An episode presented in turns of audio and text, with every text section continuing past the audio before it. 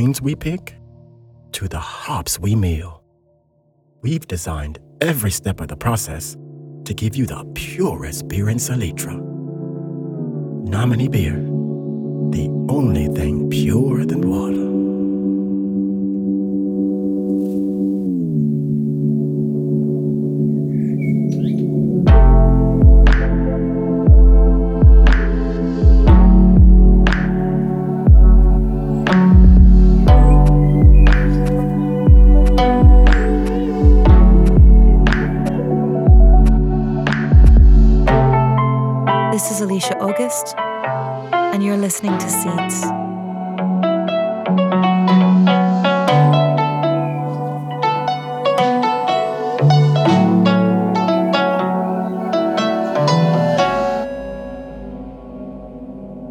Past two months, I've been investigating the conviction of Ianderu McConnell, a doctor from the ruins of Silitra, known by the locals as that crazy guy.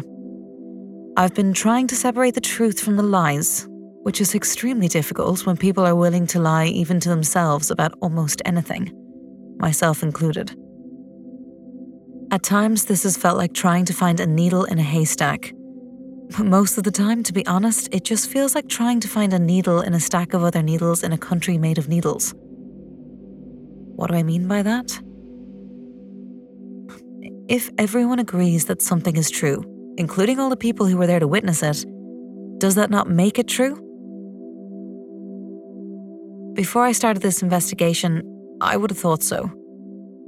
Now I'm not so sure. In fact, now I might even go so far as to say that the truth is false more often than it's true. Haven't you ever believed something, only to find out later that it was completely untrue? Maybe I'm just particularly easy to fool. I wouldn't like to think that of myself, but then neither would a fool. I even believe the lies about Ianderu McConnell. My original plan with this pitchcast was to record the events of Ianderu McConnell's trial, the first murder trial in Silitra's history. If you stay with me, you'll realise why that wasn't possible.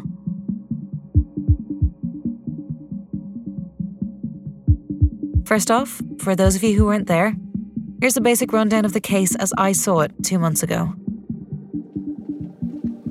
I walked into the High Court one Mars Day in 2224 to see a packed auditorium. There must have been at least 500 people there, possibly the whole town, minus the multipliers, who must stand outside the courtroom. As I scrunched myself into the crowd, finding space in between a stocky farmer with the stench of garlic on his breath and an elderly seamstress with vitriol on hers,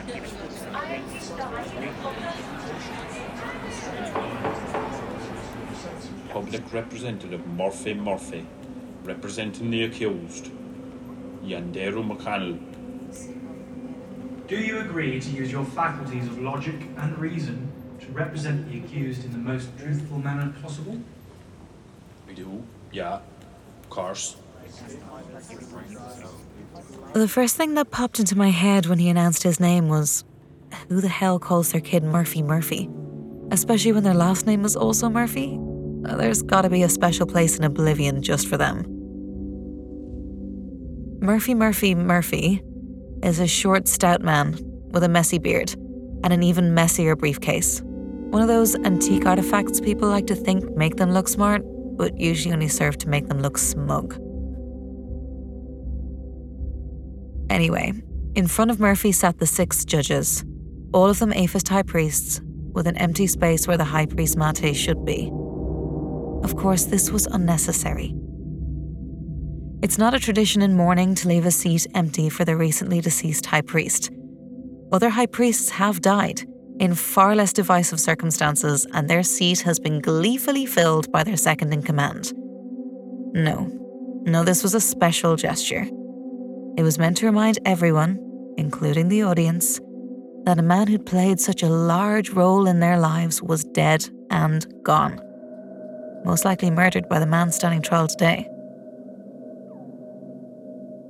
For those of you listening in the future, it might be important to reiterate that this was the first instance of murder that had ever occurred in Silitra's 15 year history. In fact, this was our first violent crime, but it wouldn't be the last. As if to further flog that fact and the guilt of one Ianderu McConnell, behind the judges hung a glass box, just large enough to hold Ianderu, though not comfortably. Guilty or not, it was difficult to see the man as anything other than a captured heathen hanging in that cell. Otherwise, why would he be there? The six judges explained the circumstances surrounding the case. On Mars Day, 10th of Petrogen, 2225, neighbours heard screams emanating from High Priest Mate's house. Several sharp blasts of noise and then dead silence. Because of the legally mandated distance of one acre between homes, it was near impossible for any of the witnesses who testified about the screams to verify whether those screams were actually High Priest Mate or whether they were just the sound of two foxes in the throes of passion. In fact, that is the doubt upon which Ianderu's lawyer rested. After hearing the screams, the neighbours rang the alarm bells, and within 30 minutes, the militia arrived. The militia captain banged on the door as hard as he could, but there was no answer. Eventually, he had no choice but to break the door down revealing the horrific scene inside. I saw Ianderu McConnell standing in the dark, holding onto a big ass knife in one hand and a red hot poker in the other. There was burn marks all over the high priest's body. Right then there, I could have killed him. Mate was a friend of the family. Well, you know. The captain paused in his statement, scanning the crowd. Despite his apparent horror for the event, there sparked a cold malevolence from his grey eyes as they landed upon Ianderu's prison box. He went on to say that Ianderu hated the aphists and blamed them for his wife's death, so he wanted to take revenge. That's why the murder was so vicious. Of course, all of this was pure speculation on the captain's part. So, here are the basic facts of what he saw ornamented with a few details from the death priest's report. As the captain entered the high priest's house, blood seeped across the oak flooring, sinking in through the little grains of the wood. It was dark, so the captain turned on the light and he saw Ianderu standing over High Priest Mate's body. In his right hand, he held a bloody knife, in his left hand, a red hot poker. Beneath Ianderu, Mate lay, completely still, blood still bubbling out of the 42 stab wounds in his neck, back, chest, face, and hands, which, by the way, the death priest later confirmed were caused by the knife in Ianderu's hand. He was, according to the captain, only immediately identifiable due to the high priest tattoo on his left hand, a little white bird flying from a bugle.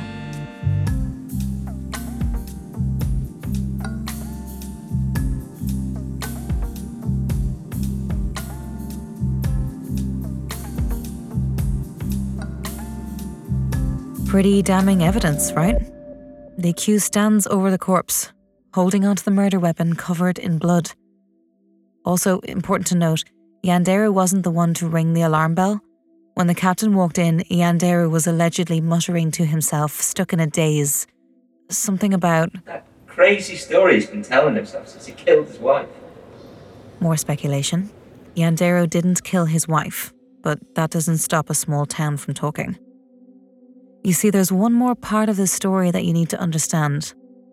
When I said Ianderu was a doctor, was was the operative word there.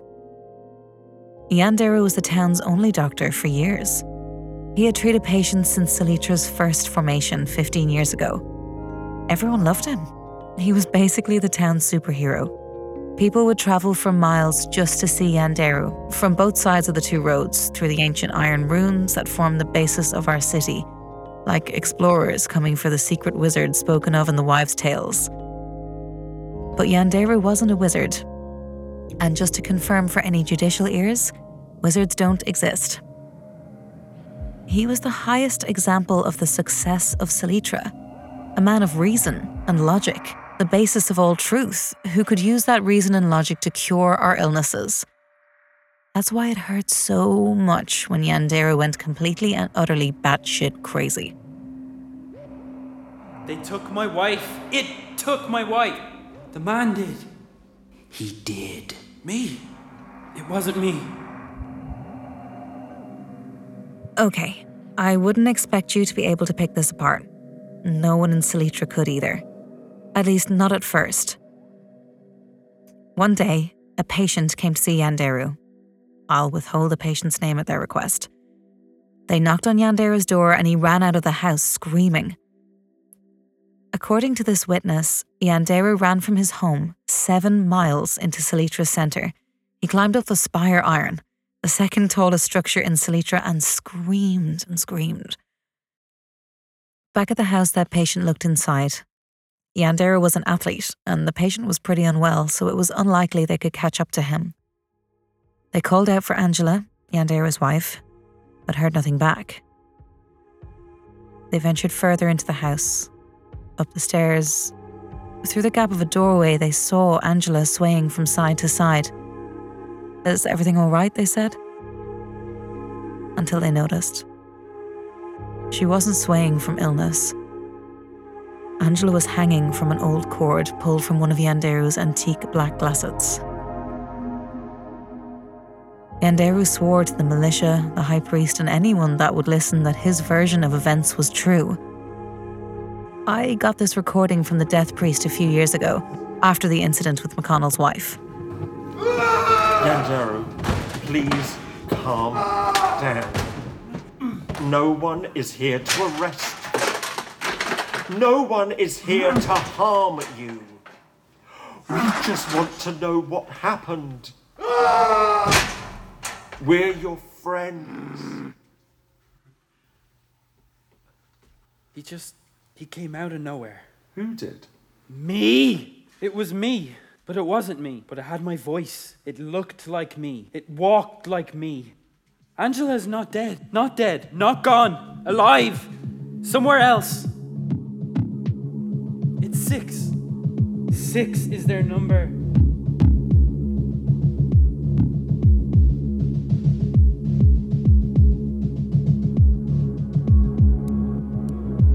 Ianderu was distraught. It was all but impossible to get a coherent story from him. But after days of questions, the high priest finally figured out a narrative for Ianderu's side of the story. According to Ianderu, he and Angela were having their dinner when there was a strange crackling noise. Ianderu described it as a delayed pop that fizzled from non existence into existence. The noise turned into a mixture of colours, which collided with each other, like spots of paint coming together to form a painting. But instead of a painting, he said they formed a man. That man looked just like Ianderu. In fact, Ianderu swears it was Ianderu, though that possibility was discounted by the high priest. Over his shoulder, the man carried Angela, Ianderu's wife, dead. He laid Angela's corpse on the dining table in front of Ianderu and his still very much alive wife. Then he tried to grab Ianderu's wife, but Ianderu stopped him. And this is where Ianderu's story gets a little strange. Er. Apparently, the man told Ianderu the secret meaning to all life in Silitra and the universe. He told Ianderu that there used to be another society here who had access to all the world's information through something called the Internet. A similar information network to our own Pitchfork network, except instead of being based on a centralized source, this Internet was entirely decentralized. In Ianderu's confusion, the man grabbed Angela and she disappeared, in much the same way that he himself had appeared. Ianderu says he begged for an explanation, but the man only grabbed him by the shoulders and whispered, Micro movements. Macro steps. He then electrified Ianderu, stunning him. When Ianderu woke up, the corpse of his wife was hanging from the rafters in their bedroom. As compelling as that story might be, no one believed Ianderu that an alien clone of himself appeared from the ether to steal his wife, replace her with a dead wife, and tell him the secrets of the universe. The truth is, Angela McConnell committed suicide. She and Ianderu had been trying for a child for a long time, but with no luck. Angela fell into a deep depression, made worse by the tertiary actions of her husband and her ostracism by the rest of the men and women of Silitra. But then, when she'd all but given up, Angela McConnell got pregnant.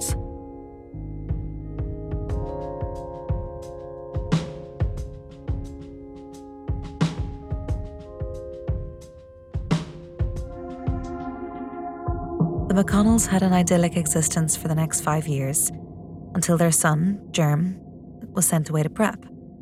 Usually the proudest day in Silitra's parents' lives, the mandatory prep lessons can lead our children to a future designed just for them. It's one of the greatest facets of our fledgling nation. But Angela didn't want the baby boy she'd spent 10 years making to go away for another 20, no matter how successful he might be on his return she petitioned the high priests, especially High Priest Mate, to make an exception, to allow her to teach her son from home. Mate wouldn't allow it. On the very day her son left Silitra, Angela McConnell took her own life.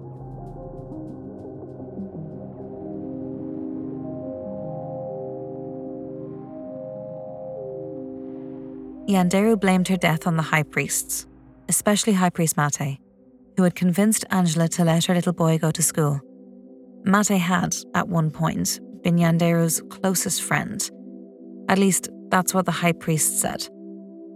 Unable to deal with the truth, Ianderu broke from reality, ran through town screaming prophecies, allegedly brought to him from his alien clone. After a year of Silitra accepting his madness, Ianderu just disappeared. He was not seen again for five years, until he was at last seen standing over the body of High Priest Mate, clutching a bloody knife and a red hot poker.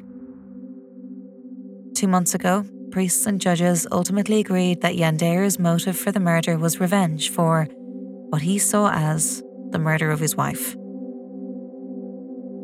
I spoke to some of Ianderu's old friends, but none of them were particularly open about him. They said the usual smart guy, really funny. But then after Angela left him, something changed. Sometimes you just haven't got the time to complete your work, finish your daily chores, and have some life left over once you're done. Introducing Help for Friends by Nominee. With Help for Friends by Nominee, you get access to a friend that will finish all the boring chores for you your helpful friend can fulfill all your daily needs, such as washing the dishes in the reservoir, removing the bed bugs from your soiled underwear, caring for your newborn before they go off to prep, and so much more. Search for Helpful Friends by Nominee to find your new helpful friend in less than 10 minutes. That's right, a new helpful friend in less than 10 minutes. Book now and we'll throw in a nominee selection crate so you can kick back and enjoy your freedom. Who needs friends when you can have helpful friends?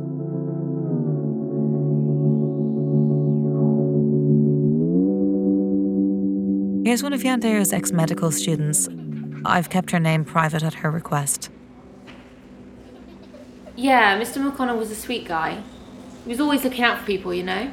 always there to lend a helping hand. Actually, after I graduated from his medical school, I had this patient, this lady who lived out in the woods. You'd know her if I said more, but I won't. Anyway, she had this thing, kind of like a lump on her neck. She said it didn't hurt, but I'd never seen anything like this before. So Ianderu came round to take a look. He knew immediately. He said it was this rare disease that people used to get hundreds of years ago. Ianderu was totally into all that stuff. Old stories, ancient books, and anyway, we got the lady around and Ianderu explained what he needed to do to cure her. She was frightened, but he told her she would die unless he did it. So Ianderu laid her down on the table, knocked her out with some sort of potion he'd made, sterilised the scalpel, heated up a poker on the fire until it was red hot, and then he cut the thing out of her. He burned it closed with the poker. I happen to know someone else who knew Ianderu. Very well indeed. Bryony Dixon. Bryony was an old friend of mine from school. This was school before we had the boarding schools. You know, back when we got to go home to our parents after a hard day. Back when we spent Petrogen and the Duo Tesla holidays with the whole family instead of being stuck in some stuffy old boarding school. Bryony was one of the main witnesses against Ianderu in his court case, the first murder case in recorded history. She was also his jilted ex lover.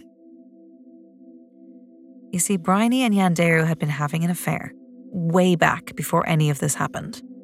Way back when Ianderu McConnell was still a respected doctor and his wife was very much alive. Bryony was a patient of Ianderu's. Their sessions became more frequent. Then, when Bryony got pregnant, they had no choice but to tell Angela. Angela tried to have Bryony arrested for adulterating her husband, but the high priest refused. I don't know on what grounds, but it was all over the pitchfork. Anyway, when the militia arrested Ianderu, the high priest issued a silence order. He was not allowed to speak to anyone on the grounds that he was a known liar and dissenter. They didn't want his proven lies to infect the prosecution. The deputy high priest Arnold, now just High Priest Arnold, told me a story once about how Ianderu convinced an entire portion of his congregation that God was real and spoke to him from the skies. He ran into the chapel, right up the aisle. We'd not seen Ianderu in the chapel since his wife died. He got up to the podium to speak, and well, I stood out of his way, and I didn't want to upset an already depressed man. Our studies have shown that speaking your mind may help in overcoming grief, but no, he started rambling on and on about all that nonsense. The man in the sky who replaced his wife with a dead clone, the ramblings of a of a madman.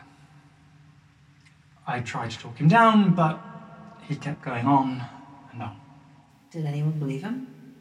Of course they believed him. Ianderu destroyed at least a third of that congregation. What did you do? Nothing. What can I do? My job is to teach my flock the soundness of reason and logic, to teach you all the truth. We have evolved to be irrational creatures. When an irrational man runs into a room spouting his irrational theories, it's only natural that the irrationally inclined congregation should hang on to his words as logic. It's all about alignment. Enlightenment. Alignment. Despite the cut and dried evidence against Ianderu, the judges wanted to ensure that there could be not a single whisper regarding his guilt. Despite his madness, there are many in this country who believe Ianderu's nonsense stories. The irrational, well, well, they may rebel, much to their own dissatisfaction. So, they brought three witnesses to the stand, each of whom claimed to have seen Ianderu on the day in question. The first witness was Mary Ann Elizabeth Namany. Yeah, that Namany. She said she saw Ianderu running through the forest by her house at 10 in the evening. This was about 15 minutes before the alarm bells rang. When asked why she didn't alert anyone to Ianderu's presence, Marianne Elizabeth Namany said she didn't think there was any need. Sure, she recognized Ianderu. There's nothing strange about Ianderu running through the streets. Even if he'd run past her house naked, she wouldn't have thought anything of it. We all knew he was alive. Out there somewhere. Why should he be dead? To be honest, I was surprised to see him wearing clothes at all. Do you remember what he was wearing? That's Murphy Murphy, Ianderu's counsel. Oh, I don't know. It was awfully dark. It might have occurred to Murphy at this time to ask Marianne Elizabeth Namany how she could remain so sure that it was definitely Ianderu that she saw, not least due to Marianne Elizabeth Namany's admission of how dark it was, but also due to her advanced years. Marianne Elizabeth Namany, despite being a stalwart of the Silitra community, is a ripe 56 years old. But Murphy never asked that question, and neither did anyone else. In fact, that question didn't really occur to me until days later. At this point in the trial, Ianderu McConnell was howling at us all from within the soundproof box. We could hear only the muffled sound of his cries, but his contorted face seemed nothing less than that of a vicious murderer.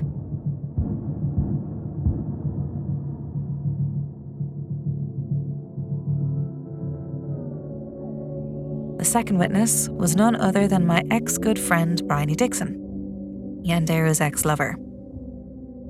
She took to the stand to say that Ianderu had visited her home at nine that evening, babbling about his usual madness, men from the sky, messages from God, saying that he needed to see the high priest.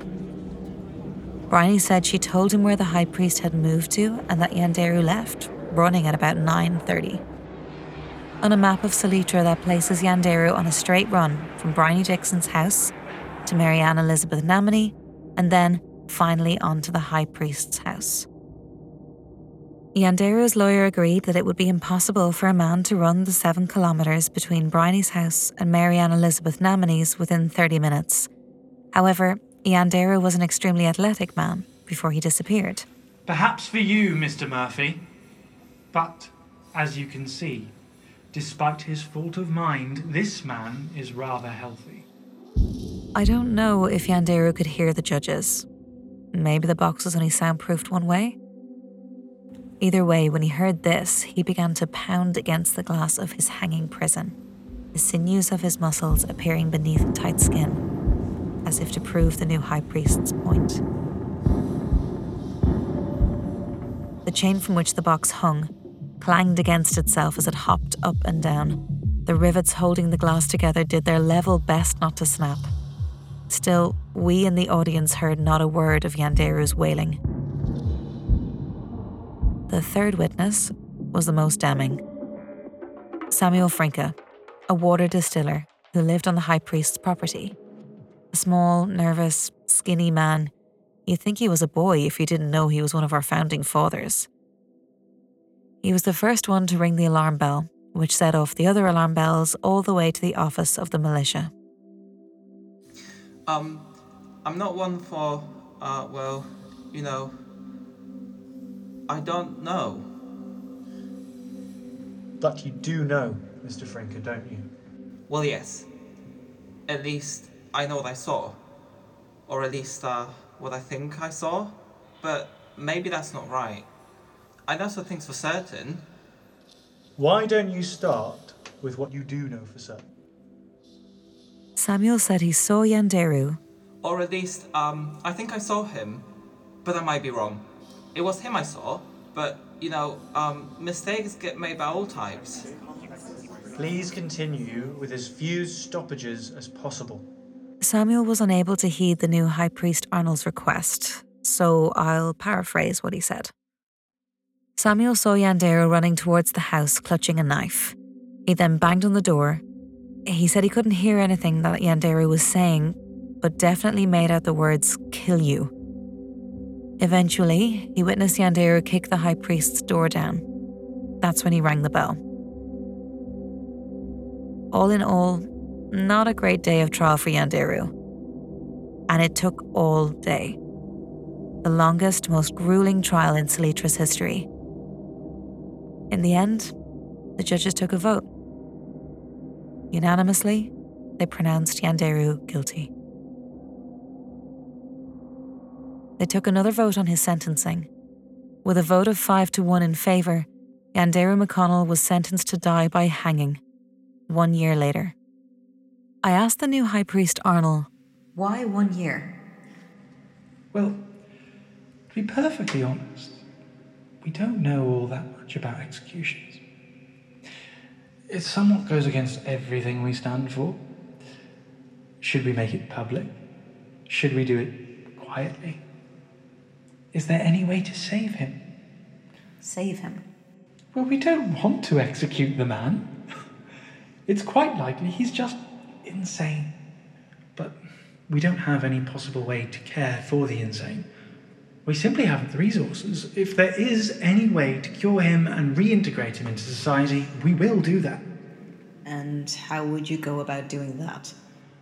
We're going to spend the next year figuring out the particulars of his mental state, questioning him, talking to him, trying to figure out his mindset. Perhaps there will be a, a way to unpack that mind of his. I hope you won't take offense to this, but in a way, do you think Ianderu is a perfect example of a case to study? Frankly, yes.